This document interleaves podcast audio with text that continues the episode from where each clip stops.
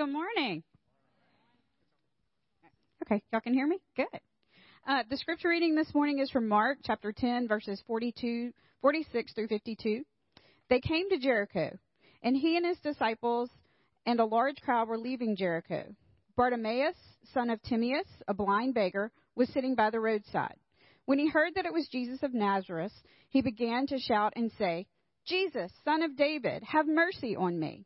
Many sternly ordered him to be quiet, but he cried out even more loudly, Son of David, have mercy on me. Jesus stood still and said, Call him here. And they called the blind man, saying to him, Take heart, get up. He is calling you. So throwing off his cloak, he sprang up and came to Jesus. Then Jesus said to him, What do you want me to do for you? The blind man said to him, My teacher, let me see again. Jesus said to him, Go, your faith has made you well. Immediately he regained his sight and followed him on the way. This is the word of God for the people of God. Thank you, Tracy. Reading our scripture. You know, getting up in front of people is not always easy, and appreciate people who are willing to do that. That call. Maybe she won't hold it against me too long. we thank you for doing that. Also appreciate our worship band. They always do such a tremendous job of leading us into God's presence and worship. And uh, I just don't want to take that for granted. It's offering of your talents and abilities to God's glory, and we thank you for doing that.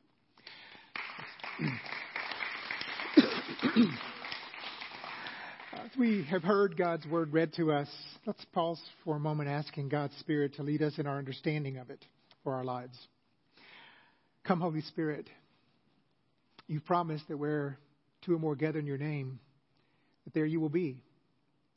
We ask this day that you come to open our eyes, open our ears, open our hearts to understanding your word, to seeking its meaning for our lives, and that it more than just understanding God, that you may bring a change within us, transforming us into the people you call us to be.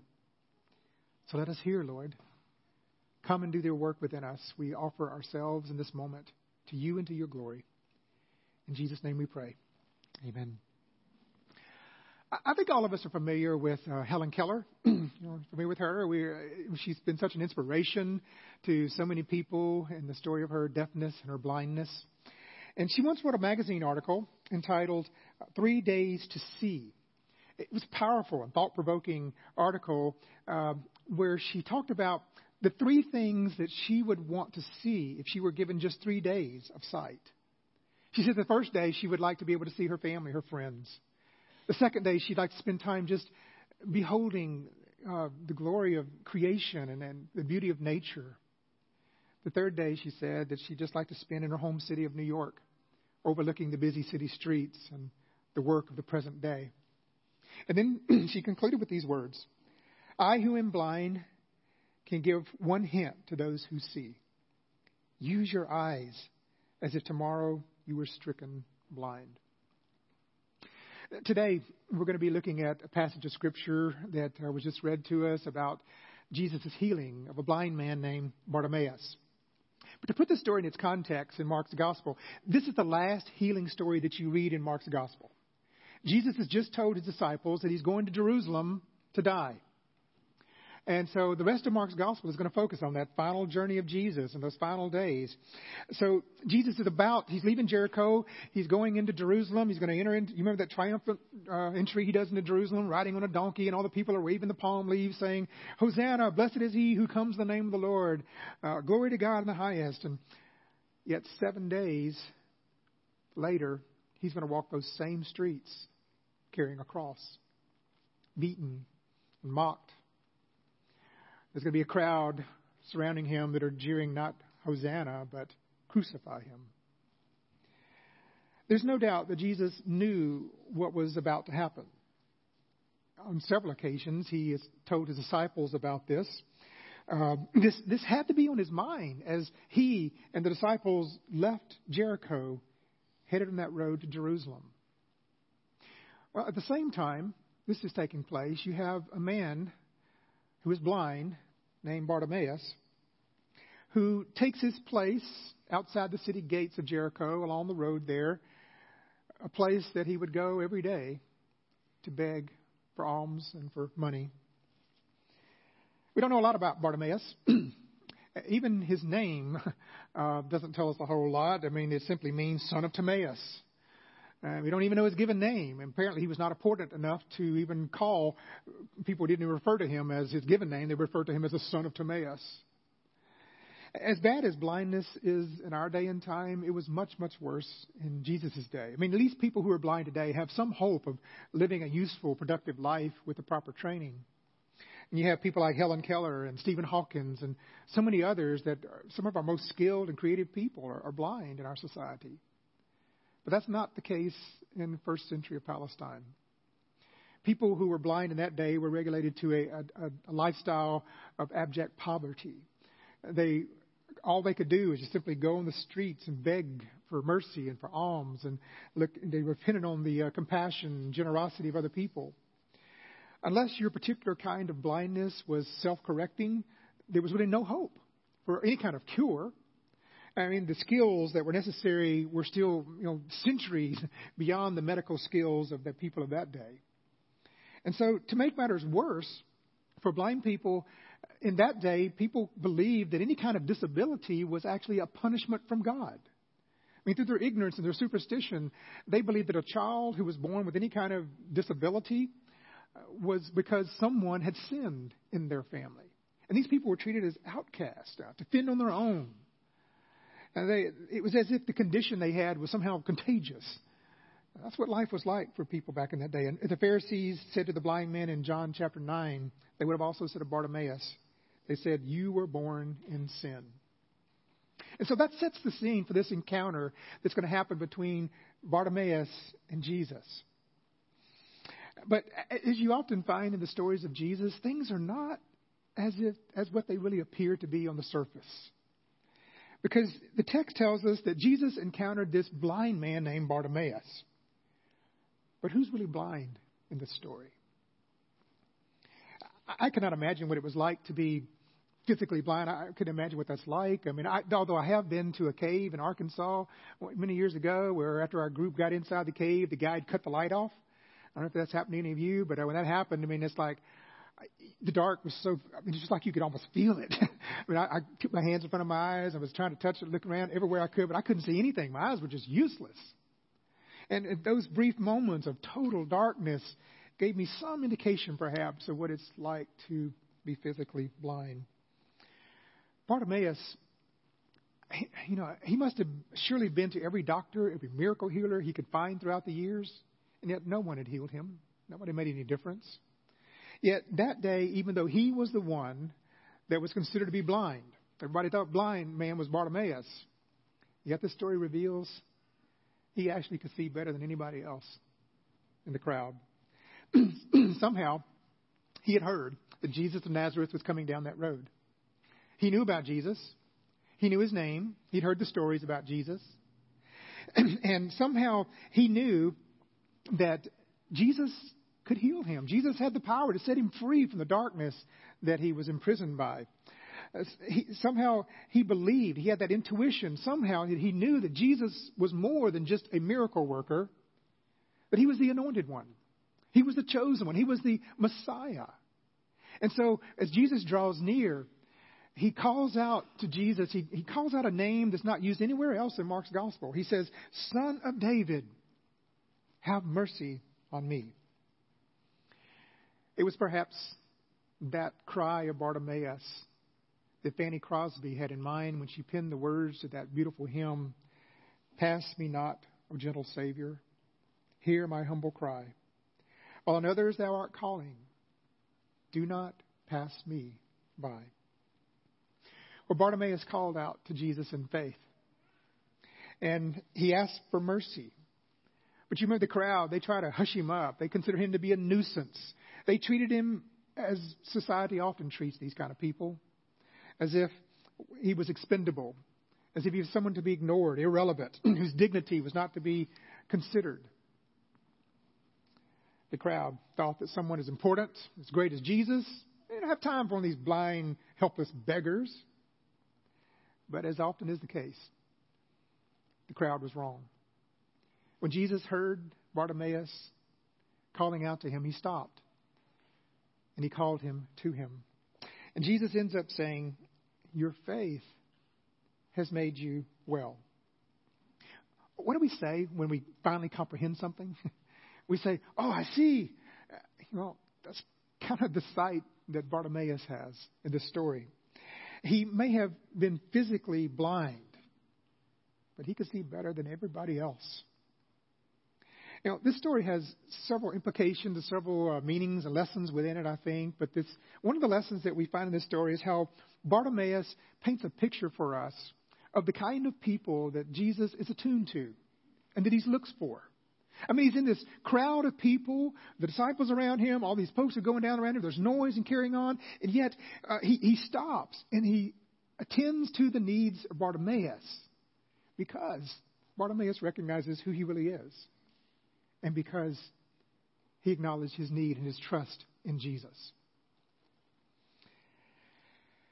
So, how do you see yourself? I, mean, I said one of the things about this story is that the power of it is that it gives us the ability to see ourselves in it. How do you see yourself? Like Bartimaeus, do you have a sense of your need for God? For what God has to give us in forgiveness and in healing in our lives? Are you able to see Jesus for who he really is?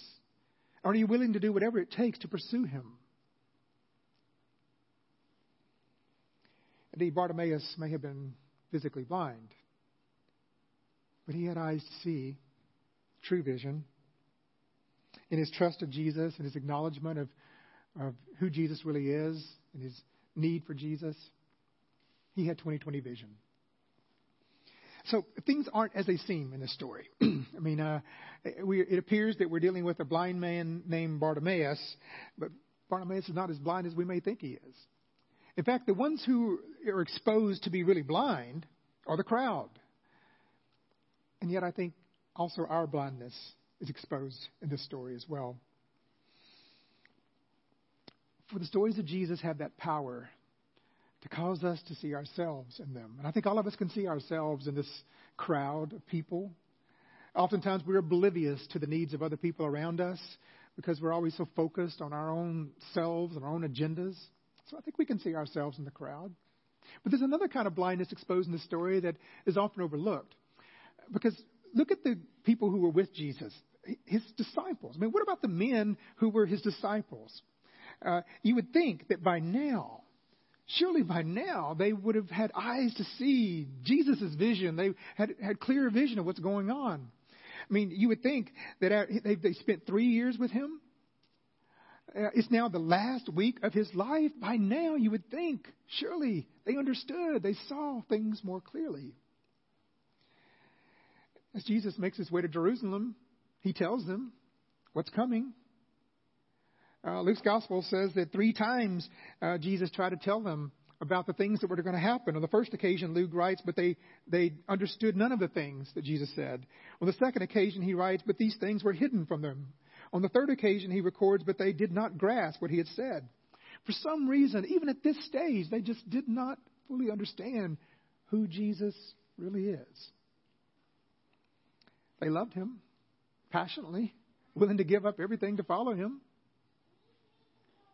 but they just didn't understand. They had sight, they just failed to see. And this blindness really affected their behavior. I mean, look at what they did to this blind beggar. They tried to prevent him from coming to Jesus. Why did they do that? After all they had seen, no, they knew about Jesus. Why did they do that? you remember on another occasion, they tried to keep the children from approaching Jesus. We might expect such things to happen with Sadducees and the Pharisees, but not these men who were Jesus' disciples. These were ones who had listened to everything they had to say. They had watched, they saw all that he did. The truth is, it wasn't until the stone was rolled away on Easter morning that they finally got it. It was then that they finally understood who Jesus was. It was then that they became apostles instead of just disciples. It was then that they began to go out in the streets and boldly proclaim the good news of the gospel. But none of that happened until their eyes were finally opened. Again, do you see yourself in this story What about us who are Jesus' disciples today? Have we become blind to who Jesus really is and who we're called to be as the hands and the feet, the body of Christ? Does our participation in the church fool us into thinking we really don't need what God has to offer? We're not in need of God's forgiveness, His grace, and His mercy. I mean, after all, we're good church folk. we come to church on Sundays. We're good Christians. It's those other folks who really need that. Sometimes we can spend all of our time studying God's Word and going to different classes and Bible studies and thinking, yet we never really live it, never put it into practice. Can you see yourself in this story? Bartimaeus, he lacked eyes, vision. The disciples, we can say, oh, they lacked understanding at this point in their lives. But what about us? We have both. Yet often we fail to see. I think another one of those areas of blindness that's exposed in this story is the kind of blindness we have when it comes to the precious gift of life. You know, often we don't even appreciate our physical health and abilities until we're struck with a serious illness. It's only then that we begin to wonder why we took for granted uh, the health that we have and you know, why we didn't take care of it better and all those things. We really don't appreciate, I think, the, our loved ones until there's a threat of losing them. Only then do we wonder why we didn't spend more time together, why we didn't do the things that we intended to do with one another. We take life for granted until that diagnosis of cancer comes. And then we start to see how precious every day, every moment is in life. It's funny. All those things that bog us down and worry us and drag us down in life, they seem so trivial, so minor when things like that happens. We're often blinded to the preciousness of life until it's threatened. So, in many ways, we're all blind. We're blind in, in, a variety of different ways. We don't see life and the blessings that we have in this life. We don't see uh, uh, the our own need for God's grace. We don't see the needs of other people. We don't take the time to to stop and to care and to be a friend to folks. Uh, and just like the crowd and just like the disciples, we have eyes and yet we fail to see. But the good news of this story is that those who are blind have hope. Because Jesus came to heal the blind. It happened to Bartimaeus, it happened to the disciples, and it could happen to you and me. How does that happen? It's simply to do what Bartimaeus did. You simply cry out to God, Lord, I want to see. I want to see. Cleanse me of my unrighteousness. Help me to see. Open my eyes. Jesus, this story tells us, has the power to do that. But the story doesn't end here. After Bartimaeus asked Jesus to restore his sight, Mark tells us immediately Bartimaeus regained his sight and followed him on the way. People, this, this is why Jesus saves us. Not so that we can go back doing whatever we were doing before in our lives, but so that we might now follow him as his disciples. And this story reveals to us what it really looks like to follow Jesus as his disciple. For in this story, we see how Jesus responded to the cries of this desperate man. This blind man whose life was relegated to uh, begging on the street corners every day, asking people for money. Jesus heard his cry. He responded to his need. He healed him and fully restored his sight. And in doing so, he showed his commitment to this other oriented lifestyle that was the hallmark, the, the purpose of all of Jesus' life here on earth.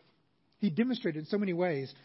The disciples, they just couldn't grasp this. They hadn't figured it out, not even now.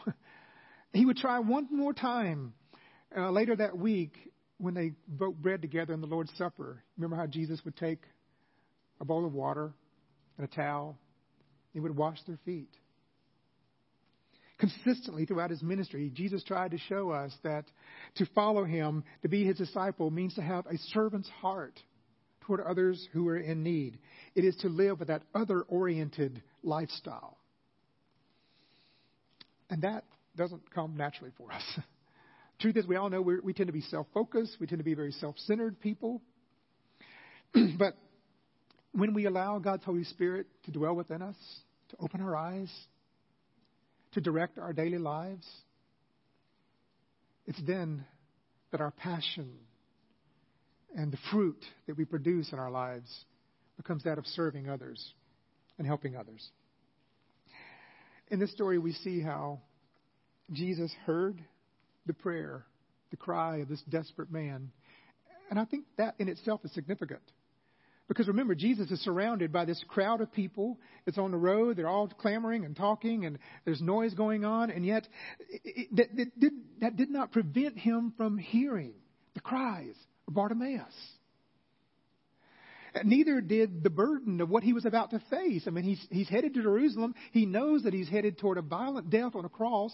And yet, still, that did not prevent him from responding to the cries and the needs of those around him. And I think this is how we must seek to imitate Jesus in our discipleship. We have to train our ears to hear, we have to train our eyes to see the needs that are around us, despite all the distractions that we live with every day. and that's so hard to do in the busy lives that we have. I mean, we're continually bombarded with things. We, we all carry burdens. We all carry problems. We all carry challenges. We have busy lives. I mean, I often feel like I'm surrounded by a crowd of people who are just eh, eh, eh, in my ear all the time. It's hard to focus on what I really need to do. And yet, following Jesus requires that we never lose sight of our mission. It requires that we always remain attuned to the needs of others around us, that nothing will distract us from hearing the cries of those we're called to serve like Jesus, we can't allow anything to do that. Because that's our purpose as his disciples. Once our eyes are opened to seeing the world and seeing others around us as Jesus sees them, we realize that the true joy of life and our purpose in life is all about that helping, serving others who are in need. And we actually see this in the words that Jesus speaks to Bartimaeus. In verse 51, he asks Bartimaeus, what do you want me to do for you? That's the question. What do you want me to do for you? And I think this is the defining question for us as Christians, and particularly as a church. It's defined by that question what can I do for you? Because above all else, we are called to be servants. I mean, Jesus said, as, as my disciples, the Son of Man did not come to be served, but to serve. Serve one another as I have served you, he says. That means the question that we must be asking of every person that we come encounter with who is in need is that question that he, Jesus asked of Bartimaeus What can I do for you? What do you need? As a church, this is the question I think that we need to be asking the community that we live in. I mean, we, I believe that this church was brought into being. The reason why we exist is to try to meet the needs of the community around us, to minister in Jesus' name. And so we must continually be looking at the needs in our community, asking the question, what can we do for you? How can we help? How can we make a difference? Jesus calls each of us to serve those around us that we meet along the way. As Christ followers, the question that we have to be continually asking of those around us is what can I do for you that will help you to experience and to come to know God's love for you? This is what it means to have the heart of Jesus. this is what it means to have a heart that breaks for the things that are breaking the heart of God in this world. We are to have eyes to see and ears to hear and a spirit to continually ask, What can I do for you? In the name of Jesus. Finally, after healing Bartimaeus, Jesus says to him, Go your way. Your faith has made you well.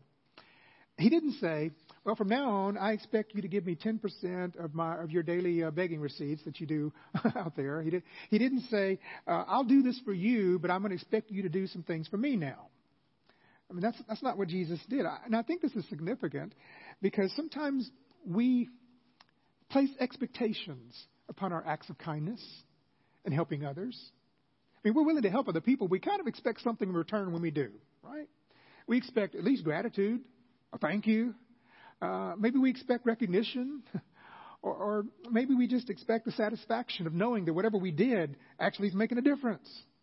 I mean, I have had many experiences in churches where we found a need in the community, and I've tried to lead the church to help with that. And I've had people will say to me, um, "Look, Pastor, we need to take care of our people first. I mean, those people out there, they're not going to contribute anything to our church. They're not going to benefit us in any way. Why do we need to help them? But I've literally had people say that in the church. Folks, that's not how Jesus calls us to serve. Uh, he didn't have this quid pro quo kind of policy where I'll help you if you help me. He didn't require people to, uh, he didn't only minister to people who were willing to join his church. Remember, he healed 10 lepers at one point. Only one of them came back to say thank you, but that didn't stop him from helping people. The model that Jesus gives us when it comes to serving other people is that of unconditional love. Unconditional love. It means helping the people that we find in need without any expectations of getting anything in return, without any obligations. You focus on not ourselves and not what we can get, but rather on other people and what we can give. That's the way of Jesus. Uh, those who have their eyes open to the vision of Jesus understand this. They understand that it is the act of unconditional love that has the power to truly change people's lives. It's the greatest power that we have to effect transformation in this world. Unconditional love. When Jesus healed people, what he said to them was, Go. Go your way. And that was it, just like he did Bartimaeus. But Mark's gospel adds this phrase here that I think is important. He says, Immediately Bartimaeus received his sight, and he followed Jesus along the road. Such is the power of unconditional love. So, this story reminds us that we are called to have that other oriented lifestyle as Jesus' disciples. It means a lifestyle driven by the passion to serve other people who are in need. It, it means a lifestyle driven by the question, What can I do for you? It means a lifestyle driven by a commitment to help other people, regardless of the distractions that are going on in our life. We're focused on that. We're attuned to that. That's our mission. Fanny Crosby, who we talked about already, the great gospel hymn writer, she was um, she lost her sight as a child, and yet, like Bartimaeus, I mean, I think she had eyes to see things that few of us can see even today. As I mentioned earlier, many believe that it was this story of Bartimaeus that gave her the inspiration for that great hymn, Pass me not, O gentle Savior, hear my humble cry. While on others thou art calling, do not pass me by. This story reminds us that those of us who are blind, there's hope. Because we serve a God who will not pass us by when we cry out and we truly seek Him. He doesn't get distracted. He doesn't get uh, where we don't matter to Him at all. He's never too busy to take care of our needs. He's always attuned to that. Bartimaeus cried out to Jesus, and Jesus healed him. In response to this unconditional love, Bartimaeus followed him. This is the life that we are called to as Jesus' disciples. So may our eyes be opened to see as blind Bartimaeus did. May we make it our prayer every day Lord, I want to see. I want to have your heart. Open my eyes so that I may follow you all of my days. This is the life of discipleship that Jesus calls us to. Let's pray. Lord God, as we hear these words, know, sometimes, Lord, as we see ourselves in this story, it's not a pretty sight. We recognize, God, that we haven't had eyes that you try to have us have. We don't see people. We've ignored people. We've been so focused on other things ourselves. We've been blind to seeing the world and seeing others as you call us to. Forgive us for that, O oh God. Convict us this day to make it our passion to see others as you see them, to have your heart, to live as you call us to live. Because you've taught us, God, it's, this is our mission. This is where we find meaning and purpose. And it's where we find true joy. So may it be so, God. Open our eyes that we may see. We pray this in Jesus' name. Amen.